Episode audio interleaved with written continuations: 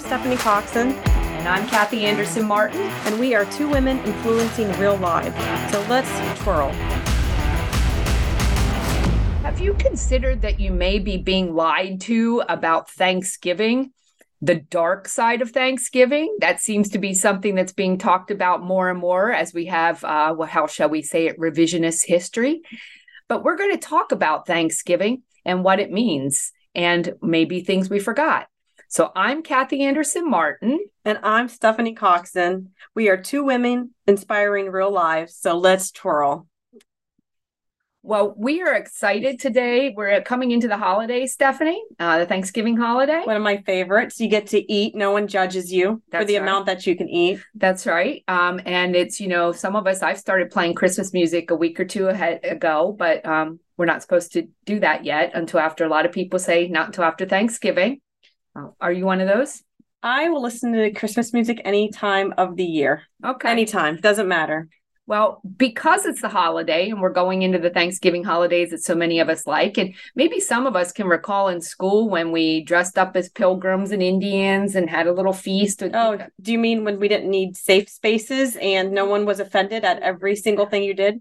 Yes, correct. But I remember that and, you know, making the little turkey hands and all those kinds of things. I don't know if they still do that in school, but we wanted today to talk about Thanksgiving, maybe what's being presented today, and actually those stories. And as a reminder of that holiday and what it meant.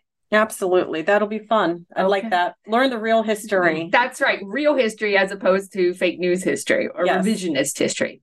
So we have a special guest today we have a gentleman who is the, and I use gentleman as a term loosely, and I'll explain that as the director of, he's the director of social studies at a local high school and teacher and much loved and um, has been published in uh, the National Review. Uh, so he's going to talk to us. Now, I have to give a disclaimer here, Stephanie. The um, the guest today is Mark Anderson, and he is my brother. Well, I too have a disclaimer because Mark Anderson was my older children's teacher. Yeah, that's right. And so he, my children will be super excited to listen to. Well, they better be super excited to listen to this well, show. We're talking about the distinguished Mark Anderson, isn't that what we had earlier? We, I am not. I can't go that far. I'm all of a sudden my collar's tighter. I'm already just having him as a guest and saying he's an expert. You know. But my brother's here to talk about Thanksgiving as a teacher and a history teacher and and someone who's been teaching for a long time and are seeing shifts in the stories mm-hmm. and how things are being presented, which I think is important for people to recognize what's happening within the public school system and how things are changing from what we learned if you're over 40 versus the younger generations. So um, Mark, do you want to start chime in on that sure. and how things are changing, or maybe what pe- what's happening today? Sure. I think uh, the outside of Thanksgiving, I've been teaching for about 27 years, and I had a a non traditional uh, path into the teaching profession. I was in the military and then had an accident and uh, had a head trauma, started having seizures, which my sister often likes to remind me of. I, I do, I do, uh, but, but I'm not going to say what we say to each other because it would be inappropriate at this moment.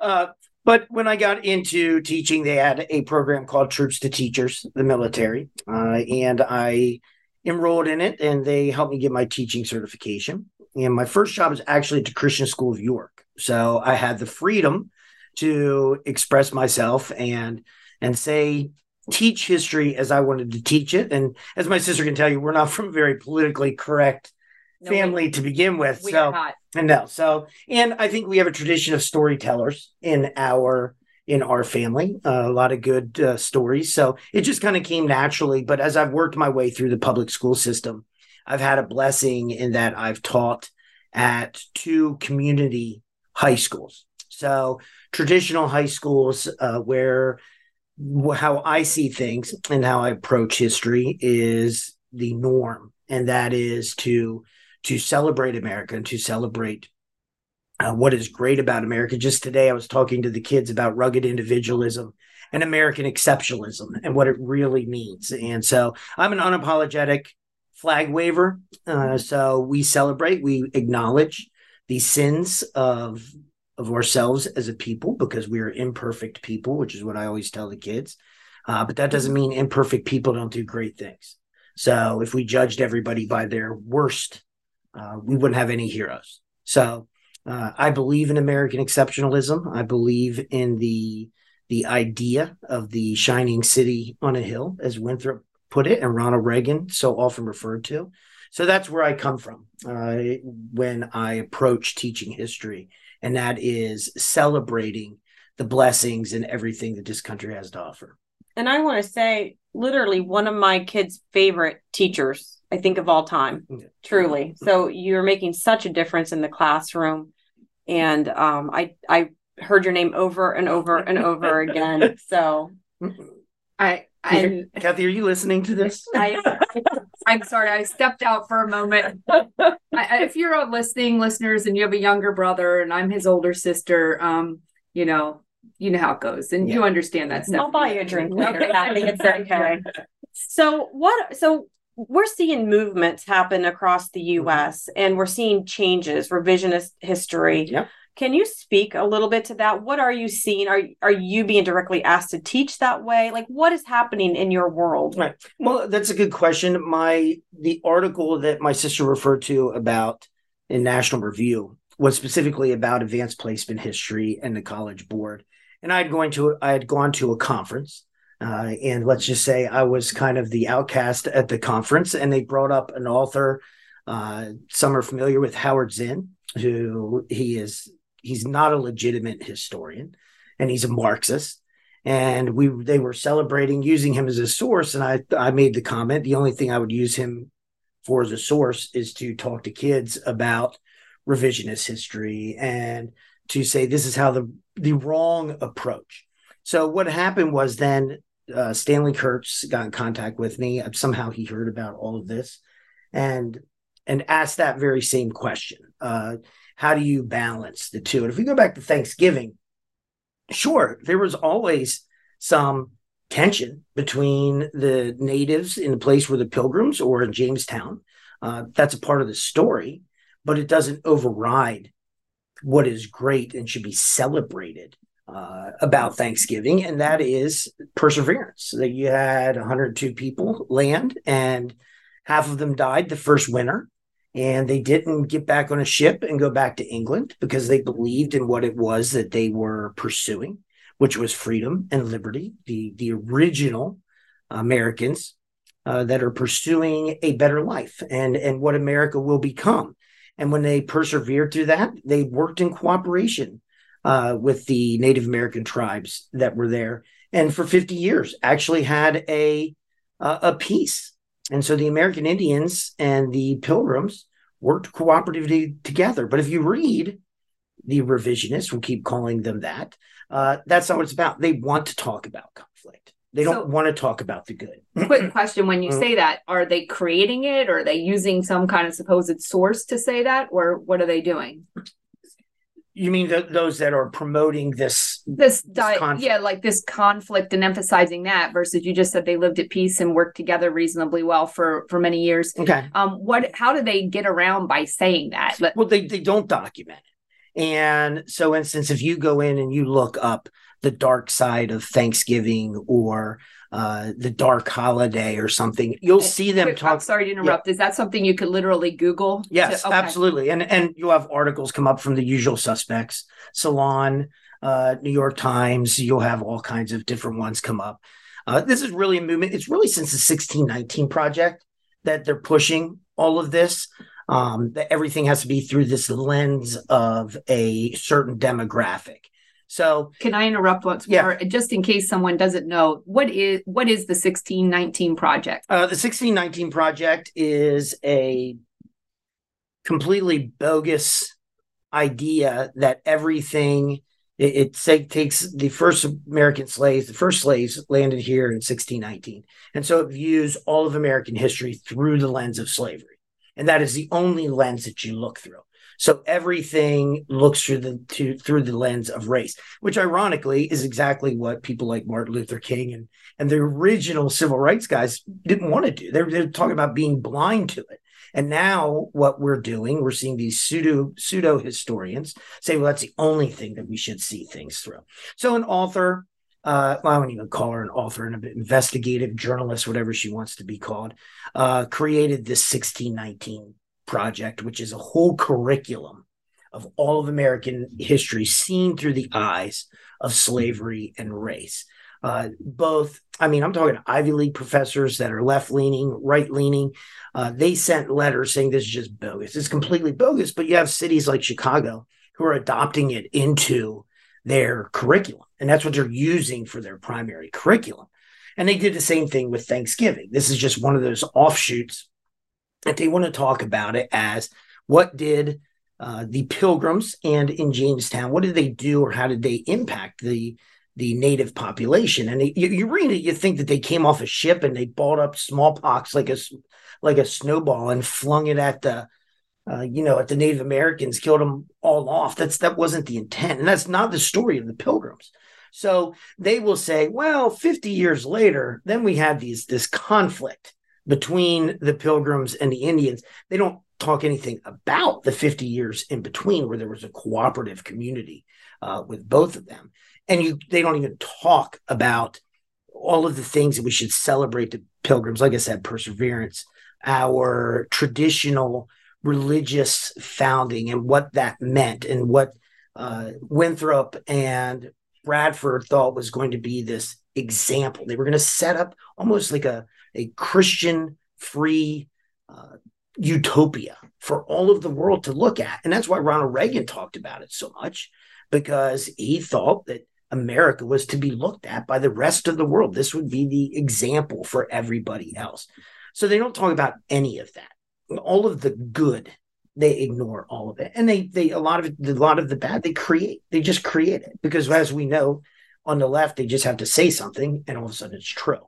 You know. Right. Well, a racist. Yeah. They they call you a racist because they have sure. nothing else. Sure. So what does a what is a student learning? So what would be a sample of what I would learn if I were in a high school classroom right now? Outside of your classroom. I right. Mean, maybe in not not in the mark classroom. Yes, yeah. Yes. I, I mean, I think that's it's a hard question to answer because just take Pennsylvania, there's 500 school districts.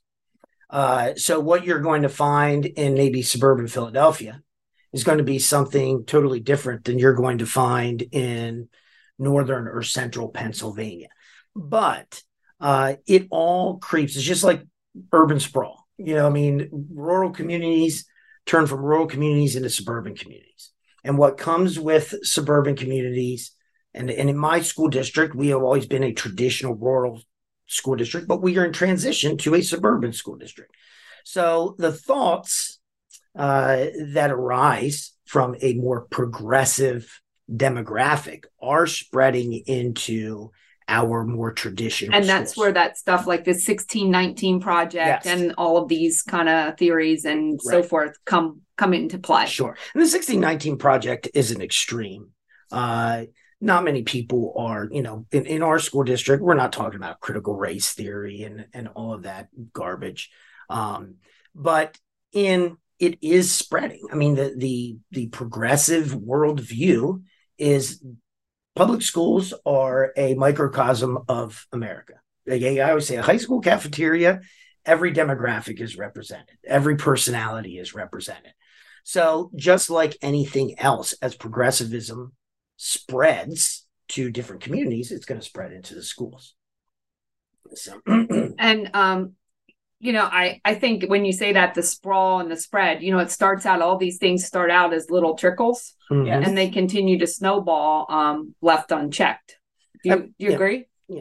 Yeah, I well, I think it's intentional. I don't know that it's just little sprinkles. I think those sprinkles are because if they made a leap too many people would catch on and say, "Oh, wait a second, that doesn't make any sense." Mm-hmm. And so they do the sprinkles intentionally, absolutely, to be able to swing that pendulum, or they like to swing the pendulum so far over that it's crazy, so they can bring it just a little bit, so no longer the other side no longer seems crazy, even though Absolutely. it is. So I think there's a couple things that they use in order to push forward these agendas um, that are really theory based. A lot of times it seems like they're just made up. I mean, Sure. there's, there's not science behind them when you look at it.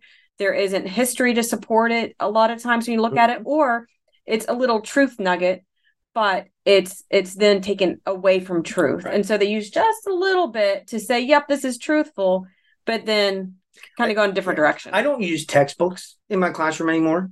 Uh, I do my own sourcing because, and and I tell my department, uh, I don't want you using textbooks specifically by one author, and they have to research the author before we will buy books. But is that the exception versus the norm? No, I think I think in history classes we're getting away from textbooks because you have so many resources online, but the teacher then still has to be responsible to use the proper resources and not and and the college board conference was an ex, was a perfect example. I, was the only person in the room who was like, wait a second, what you guys use Howard Zinn as a as a legit source? The guy's a, a Marxist. How can you use him? He just makes stuff up.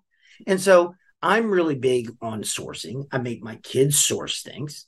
I teach, uh, and our department in general teaches what is a good source, what is a bad source. CNN is not a credible source. Uh, I'm so, sorry, I've never heard of that. What is that called again? so, Wait, sorry, just need to throw that in there. so I, you know, we do. I. It's hard for me to say what is the norm outside of Central Pennsylvania. The one encouraging thing is this: whereas Soros and Soros and his taking over justice, the Justice Department, and what he did was he focused on these these DAs in all these areas, and he controlled the local Justice Department. The Justice Department at the federal level. I don't even worry about that as much as these DAs in all these different places. I think conservatives have been smart in that they've gone after school boards. And you're seeing nationally, and I read a lot about education type stuff, you know, what's going to the trends. And and there's, you know, starting with Loudoun County, they did us a favor by being so nuts and radical that people some said, What's going on in our schools? right. And so now, you know, you're having school boards all across America and in my own community flip seats and say, look, we're going to take our schools back. And it's very empowering, empowering for me as a public school teacher to know that the people in charge have my back. And I don't have to worry about, you know, calls that come in that complain about this or complain and call me those names, you know, that so uh, I think that's a positive trend that we're seeing, a true grassroots trend in that we are, there's a lot of schools that we're taking back our schools. So I was promised a Thanksgiving story. I'm ready. Oh, okay. I'm All right. ready. Okay. Go ahead. So a Thanksgiving, like the first Thanksgiving? Yeah. Or the Okay. Anderson Thanksgiving. No, no, we're not going there. We're not going there. But um, I think it's it's it's gonna motivate. I mean, I remember taking our kids when they were little up to you know do a New England visit and going to Mayflower and seeing what the I mean, Seeing lot the rock. seeing the rock. Yeah, It's a which is- rock. which is The a Rock lot- is a that's- let, it's a letdown. yeah, that's a little underwhelming. But seeing that boat and just, I, I mean, and I haven't done this for What years. boat? The Mayflower. I wasn't there when I was there. Well, I saw it, but anywho, you want the story. I, but to me, it was very meaningful to think, wow, they were on this boat and the bottom of that boat, and they were sick and so forth. So that's the kind of thing I wanted you to share. I hope you would share Sure. a little, Mark, like that to remind us what they went through. You talked about resilience before, and just, um, you know, we think we have things bad now, Yeah. which it is, but they had it rough because they came to. Will you tell the story? Okay. Um, well, 102, you have to go back to Europe. Uh, and these are people who had been persecuted uh, and had already moved around Europe. And, and a pilgrim is a generic term of just a traveler, somebody who's. So I'm a Who's li- pilgrim because I like to travel. Yeah, well, yeah. Okay, yeah, we can go with that. Uh, um, Do you have that costume? I mean, they. I think they wear a certain thing. I'm have a certain willing. Thing? I'm willing. All right, go on. I'm sorry. Please and there were and there were two groups. There were Puritans and separatists. Puritans believed in purifying the Church of England, that we would reform it, kind of like Martin Luther would have thought about the Catholic Church. Uh, and then you have separatists that thought, you know, the church had been too corrupted, the church had been completely corrupted, so we have to start over. So we're separating from the church. So these are the two primary groups that are persecuted, that can't find a home. And eventually, 102 of them set out to come to the United States. They originally well, what was America at that point in time. They they meant to go to Virginia. They got blown off course and they ended up in uh, in Plymouth. Now, Uncle Charlie, if you're listening to this, okay, I realize they had a Thanksgiving banquet in 1619 in Jamestown. I don't want to, you know, insult you Virginians. Okay, I understand. It was the first one. Just to clarify, Uncle Charlie is a family member in Virginia who's very married to the Virginia story. But please continue, Mark. Yes. So, so the Pilgrims arrived. They actually they left with 102, but came with 102, but it was different because somebody died and there was a birth on the way here. So the first winter, they lose half of their population. It is most of them stay on the ship on the Mayflower. So about 50 of them were gone after the first yes, year. Yes. yes. So they didn't. They, 51. We yeah, talked about and- math. and- Yeah. It was No, but- actually a little no. over that. One guy died, so they were down to 100. Well, Okay, it's we- 50 ish. this- Okay, listen, sorry. this is not math class. Okay. So uh, it was actually a little over 50, approximately half. Is that okay? Can we agree on that? Kathy, just let him go. Go ahead. Just don't I- no, I- not a word. Not a word. Okay. If we get into you tutoring me in economics in college, Oh, I'm out of here. Okay. okay. So anyway, they don't make it through that first winter. Uh, obviously, the human spirit, and, and I always think the important thing about history is you have to teach it through the lens of humans and human nature. And the human nature then or now would be to flee. This didn't work.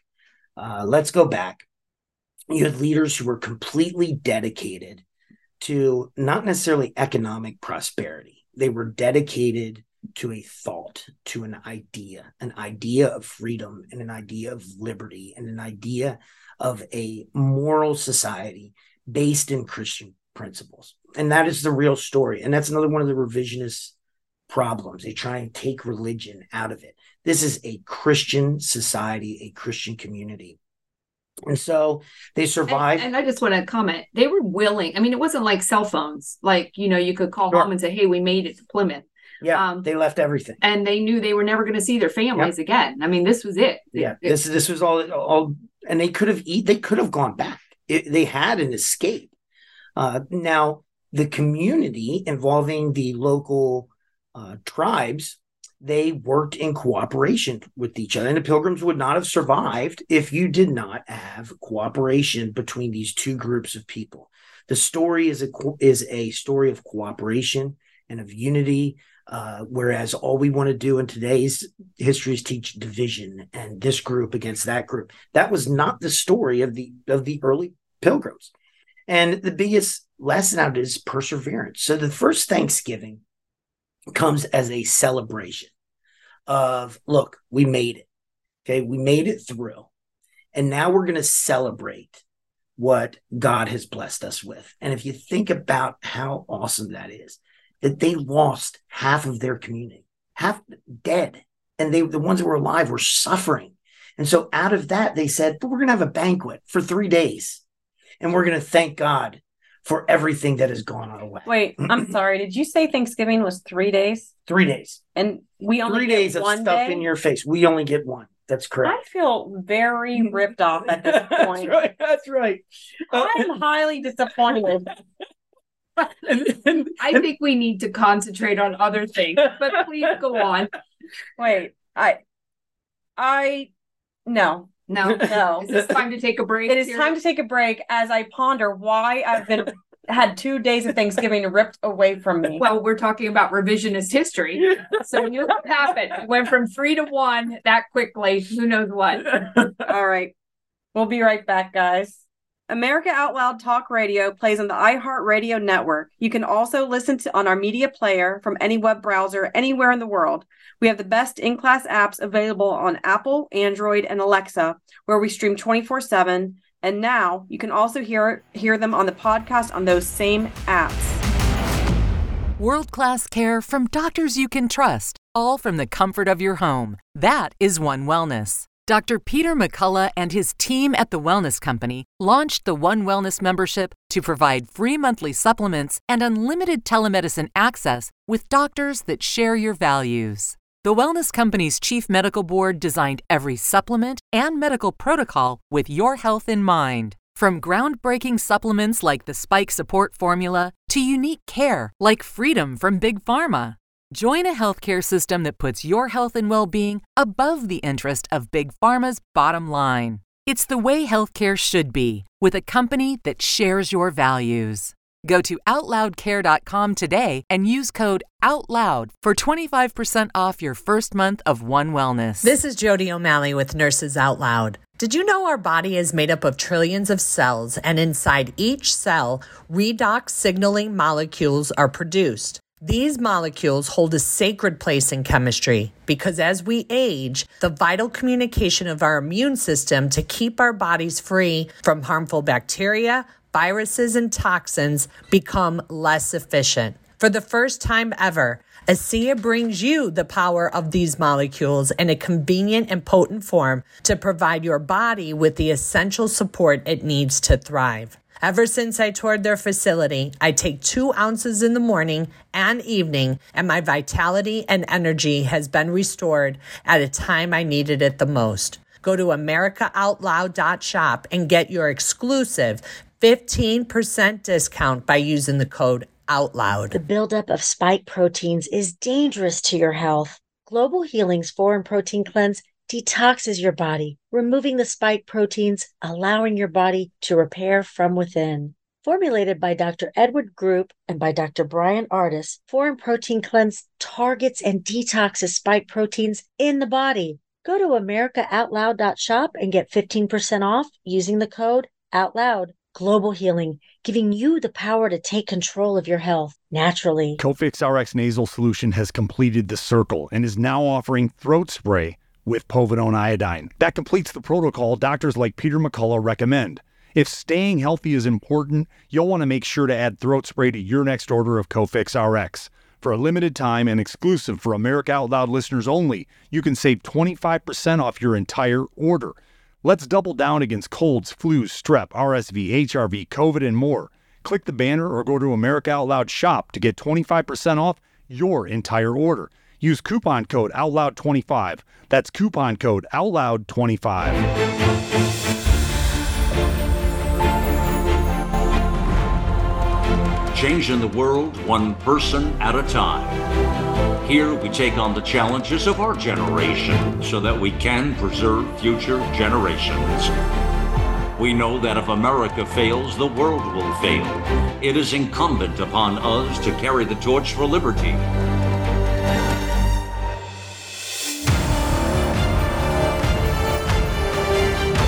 America Out Loud Talk Radio. It's a fight for the soul of humanity.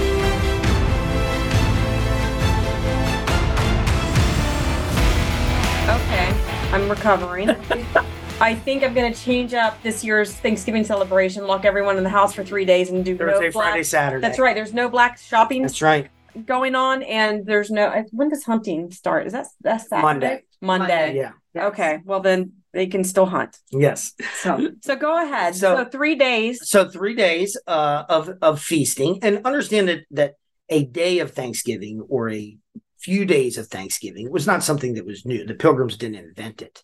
The church in Europe uh, declared days of Thanksgiving. They set aside days. Oh, I didn't. I that's something I didn't realize. That was something that they had in their tradition. yes, Okay. abso- yes, Oh, I didn't know that. for hundreds of years. I thought they just like had a little group and No, said, hey, no, "Here's a new thing."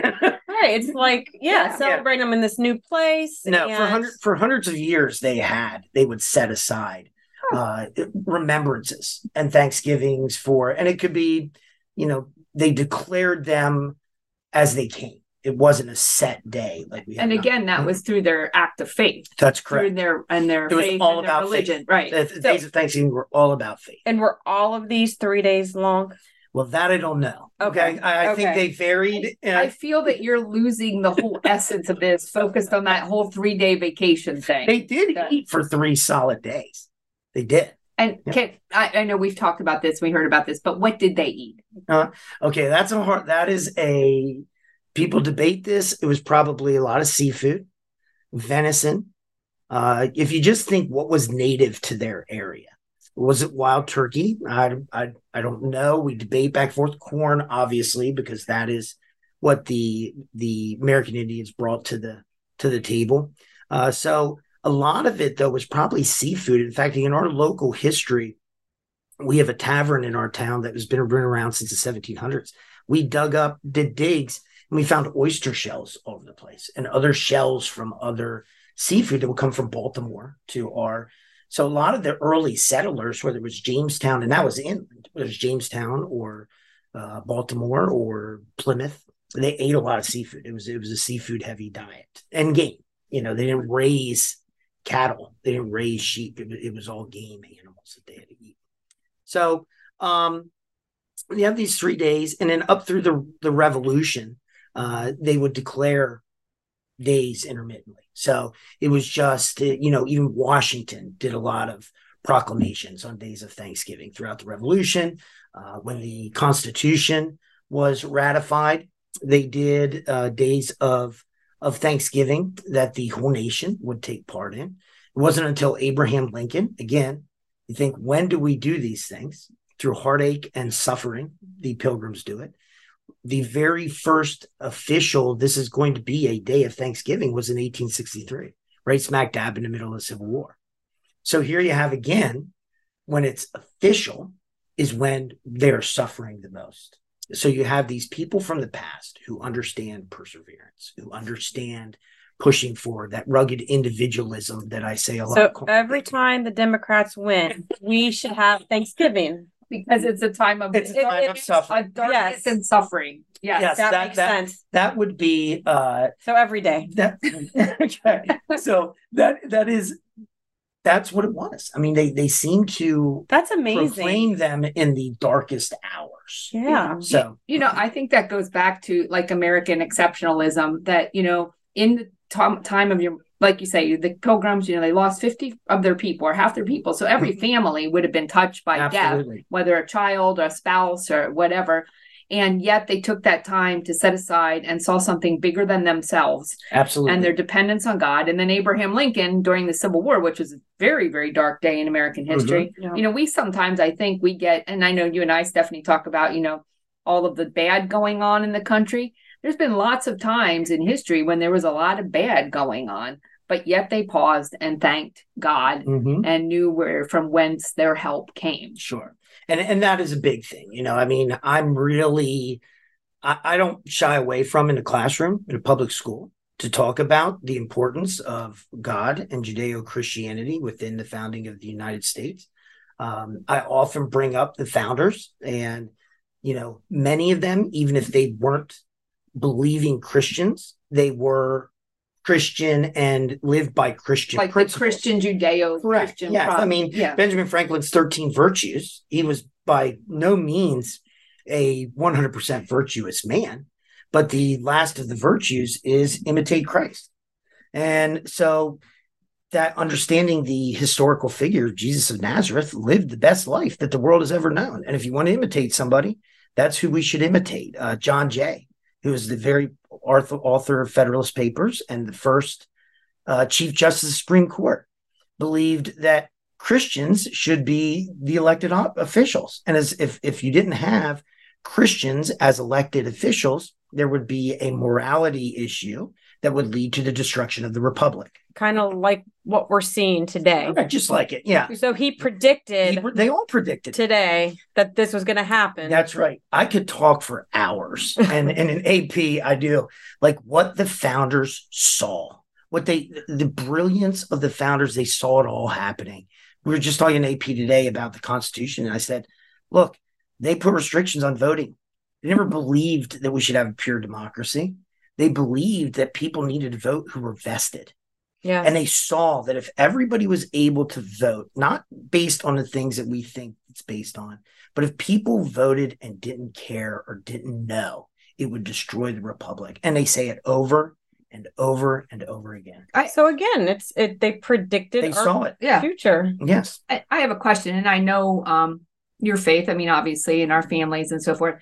Have you gotten pushback um, in school, either from school administrators or parents? when you present this because we seem to you know people are afraid and we've talked about that stephanie afraid to stand up and that's the whole point of the show that standing up and so forth but have you i know so they're afraid like oh i can't say this whatever have you received pushback at our school district we are very blessed um, you know you see the things the bad things in the news you see our teams playing praying together you know our teams you know do blessings when they eat together they do it on the field I've never, ever, ever been challenged for a faith thing. Now I have been, you know, with okay, what did you say about this or that? Uh, you know, there's too many pictures of Ronald Reagan in your room, which was actually was a thing that a, that a lefty complained about.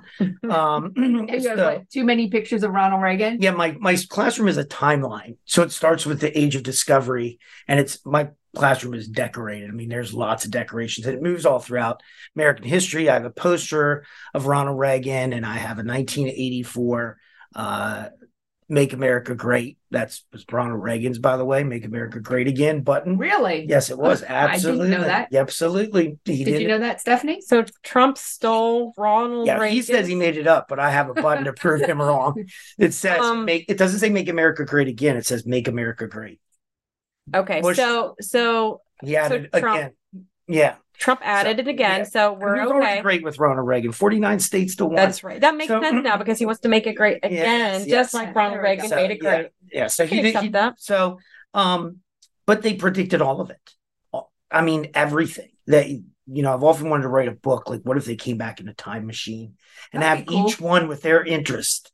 Like, see, they Frank, would say how dumb we are. Yeah. Oh, no doubt about it. They they would be absolutely incensed.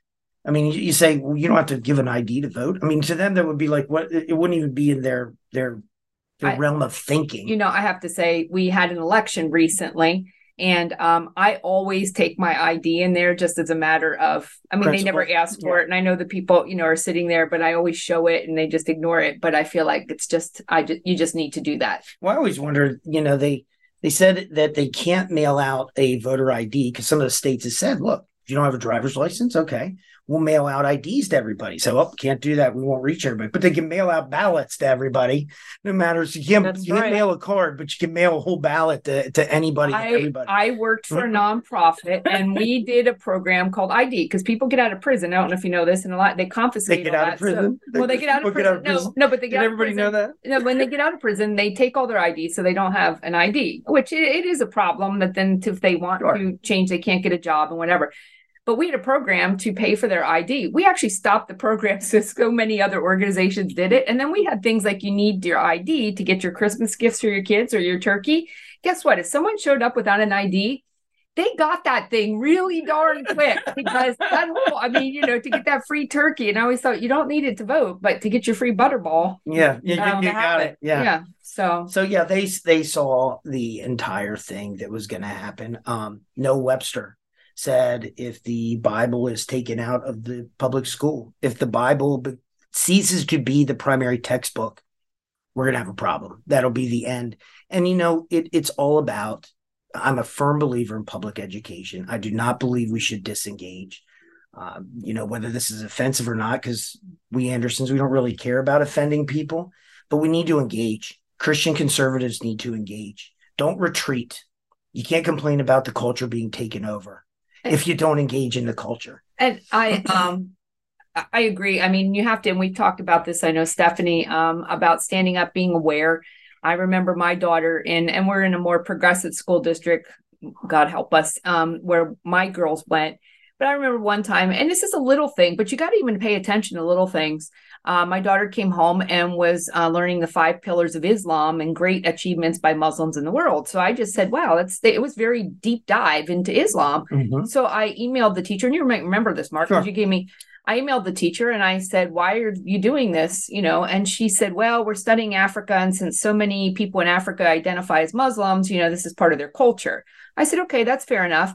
Um, when you do American history, and I don't know, 80 some percent of Americans identify as Christian something, you're going to get into that same level of detail about the Bible, or you do Judaism, you're going to talk about the Torah and so forth. And uh, she was kind of like, well, well, and you said to me, Mark, you know, can you show me where this is in the curriculum? It stopped dead. And I remember saying to my daughter, I don't see this in mm-hmm. your homework anymore. Are you still doing that? And she said, no, the teacher just moved on beyond it. Little thing, but by being aware, and I think sure. you also you have to have that conversation with your kids to be involved. And we've had a couple shows, Stephanie, about education. You got to know what's going on. Yep. You really do have to pay attention. I think that's probably one of the biggest issues that we face in America is that all of us are so busy, we're allowing other people to really make decisions for us without realizing it. And so we're sending our kids to school in trust, not seeing what is actually happening. And you these people are with your children for the majority of the day. They're right. with you, they're your your children more than you are. Mm-hmm. And so if that's not the influence you want, there's a big problem. And let me tell you, there's a lot that are not the influence that I would want for my children. And, and I think you have to not you. As, no, as, well, as as a teacher, any teacher that is not very transparent about what's going on in their classroom, that's when the red flag goes up. There's any parent, liberal, conservative, you know, whatever, can walk into my room and I will engage them in a conversation. I will listen to them. They can check out my room. Heck, I don't care what they can do, whatever they want. And I will be very open with them. As soon as a school board member or a principal or a teacher, uh, you know, has the attitude of being hiding something. I had a school board member tell me one time, said, Well, Mark, you know me, I'm not hiding anything. I said, Yeah, but you appear to be because you won't talk to anybody. Yeah. So when a constituent calls you, talk to them. You know, so so I think transparency is just like government is important, but you got to understand. Look, every dictator or authoritarian in the history of the world went after children. They went after education. It doesn't matter who it was. Every single one of them went after education. Because if you, you know, if you talk about a thousand year Reich, 97% of teachers in Germany were card carrying members of the Nazi party. That I think that goes back. I, I'm struck by a couple weeks ago. We interviewed somebody who grew up in the Soviet Union. Yeah, and she talked about and her parents um, were in a part of the underground church. Her grandmother went to sure. the Gulag for eight years and protested. Yes, mm-hmm. even in the Gulag to have Sundays off from hard labor because that was her Sabbath and won. Yes, but um, she talked about all of these things. And while they had these rules and they carted you away, you know, in the middle of the night, most of the people it wasn't the KGB it was people turning in people and Absolutely. kids turning in parents. And we asked her, How did that happen? If you recall. And she said, It started in the schools because the kid would turn in the parent for saying yep. something at home and be praised and uh, in the school. And it was indoctrination from the very beginning. And if you didn't participate, you were yep. excluded from a lot of uh, privileges. So, you, my son, Ben, he had a chance to live in Miami for a year. And he he got a chance to sit down with Cuban refugees, friends of his, and had parents and grandparents. And it was the same thing, what their education was like. So they would say, kids were hungry, close your eyes and pray to God for food. They'd open their eyes, there was nothing, and say, All right, now pray to God, pray to Castro. And you wake up and there's an apple on your desk. So every authoritarian authoritarian understands the importance of education. And my philosophy is I'm going to flip that. If it's just me in my own little world, my 130 kids a year, I'm going to flip that script. So I realize, look, they're going other places. They're here. I can I can impact them in the other direction, and that's what I try and do. So every single day, um, you know, ironically, with Thanksgiving, the only one that messed with it was FDR. Uh, you know, they're here, one of their heroes, and he moved it. He moved the date. I said when Lincoln made it. Here's what the date's going to be. He moved it back a week so that shoppers would have five weeks instead of four weeks to to Christmas. So who knew that FDR was such a capitalist uh, mm-hmm. that he wanted to? Uh, wow. Yeah. So he was the only one for three years during the Depression. They moved Thanksgiving back one week. Just so for more shopping time. Just for more shopping that, time. That was probably a good idea. Yeah. actually, I mean that's a good idea to stimulate commerce. Yeah. You know. So there you go. But so, so you know that's how I look at things. I engage I would never want to teach anywhere else. I love my community. We have a community school, which is again why I can't speak to okay, what's going on, you know, here or there. You know that what's going on in suburban Philadelphia yeah. is different than what's going Yes. on here. Um, Well, but I have a question. Yes, So we're at Thanksgiving, just going back to the first Thanksgiving. sure. What was dessert? Don't you want to know this, Kathy? I You know- did not think of that at all. I uh, was, uh, I- I- I was reveling in American exceptionalism, and you're like, did they have pumpkin pie? I- well, I've had two days of food taken away from me. Still worried about the three days, and now we're on dessert. And, yeah, I, I I don't know. Maybe they didn't have. Maybe it was part of their suffering. you know, it's one thing for half of your village to die. It's quite another not to have pie after you're done with your deer steak. I'm just, I mean, I'm just curious what, you know, what the possibilities were. That's all. Yeah. oh, Maybe I want to recreate an accurate Thanksgiving dinner at the Coxon household. Maybe that's Maybe you that- need maybe that would clams. You need need clams and oysters, oysters. and yeah, yeah. So oh. oysters and corn. we don't do corn in my house. But She's already revisionist history. That's right. There We're gonna change the Yep, corn. Done. Now, No is corn. it true? Did the Indians bring the corn and sit down Yes. with them for the three They days? they showed them how to plant. So their their survival was dependent upon American Ind- Indian Squanto, uh, who was he had actually been in Europe. He had been taken as a slave by traders. He went to England, learned English, and then had come back to his tribe. I didn't know that. And yes, so Squanto could interpret, he could speak English. So he interpreted, I mean, you talk about Was it different providence. different tribes or just one? uh, there were two local tribes, but again, there's another revisionist thing. These you didn't come to America, and these tribes weren't like uh, you know a Disney movie where they were singing to trees and birds were flying around, and you know that wasn't a deal. They they were humans too, and I always say all the bad things that have happened in history is because of humanity, not because of it's this race or that group or from there. It's because of humanity. So, but this was a peaceful area. These tribes got a, got along, but they had their enemies. They had their enemies in in different locations, and actually, the local tribes and the Pilgrims banded together against the Narragansetts, which is now Rhode Island, uh, to protect them against the other Indian tribe, which was their biggest threat. So, so it it, it all comes down to what do humans do, and I always tell the kids humans have the capacity for great good and the capacity for great evil. And it doesn't matter where you come from, what your color is. You make that decision to choose good or to choose evil. And so, uh, you know, you make your own decision to succeed. I always tell my kids, I had to change it over time, but I used to tell them, you, sooner or later, you got to get off of Oprah's couch and make your own decisions. And I think that's the biggest problem with today and some of the changes taking away that personal responsibility. Yeah. Hey, it's not your fault. It's because of where you were born. And granted, um, I, worked in the nonprofit field for the past 20 some years. There are certain people that are born in terrible areas that, you know, family situations that they're behind the eight ball before they begin. But it's more about defining, you know, and using everything as an excuse versus um, looking at the opportunity Sure. and the expectation. I just saw, I think it's Oregon that uh, eliminated any kind of uh, uh, standards for graduation from high school, saying it was racist. And I thought that's actually awful to and and saying, well, they can't do it anyway, so we're going to take this away. And you know, I think uh, it's that, and that's what I see happening. That's so wrong. and and that is a trend i mean that that is a trend i think in community in in our whole entire culture is personal responsibility is going by the wayside. And so uh, and that's that's that crosses political Yes. lines for Oh, sure. Um the personal responsibility is is is just out the window. And i always tell my staff and my bosses and everybody who will listen is you know what?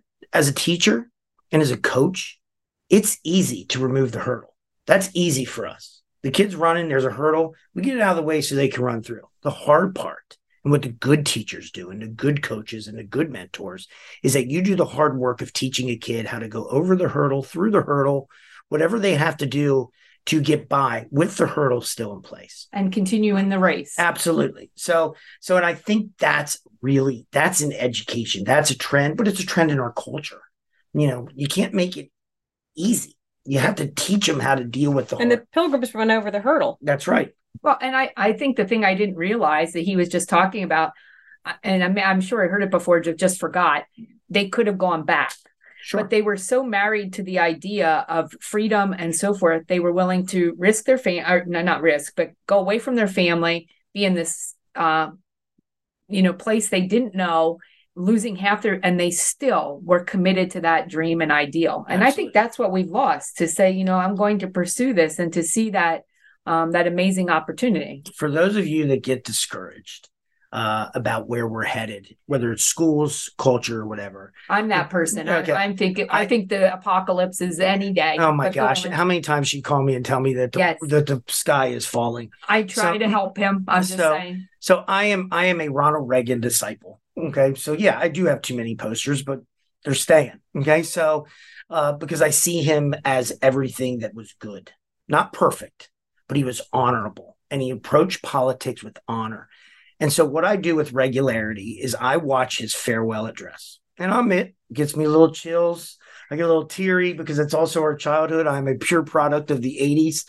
Um, but Are you in, crying? I, I, am. I'm getting a oh, little verklempt. Dad would uh, be so oh my gosh, Dad we do not do not cry. So, Excuse me, listeners. I have to punch him in the arm. So, if, but if you if you watch that, uh, he talks. He tells the story of Winthrop and the Pilgrims. That's his farewell address, talking about what we are supposed to be. Can I ask a question? If people yes. want to look at that, do you Google Reagan's farewell? Yes, it, it's the Reagan Library has a catalog. So if you look up just Reagan's farewell, you can watch it. Uh, you know, it's got the dramatic music and it makes you feel all all good about yourself. But we have to remember, Ronald Reagan always said better days are ahead. He didn't give in to defeatism.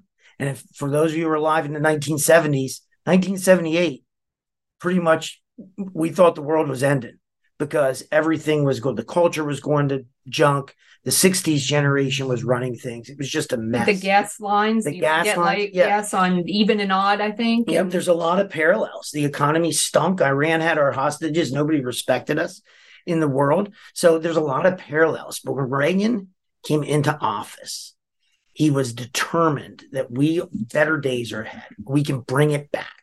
And you watch that farewell address, he talks about the pilgrims and what we should be. And he talks about the shining city on the hill.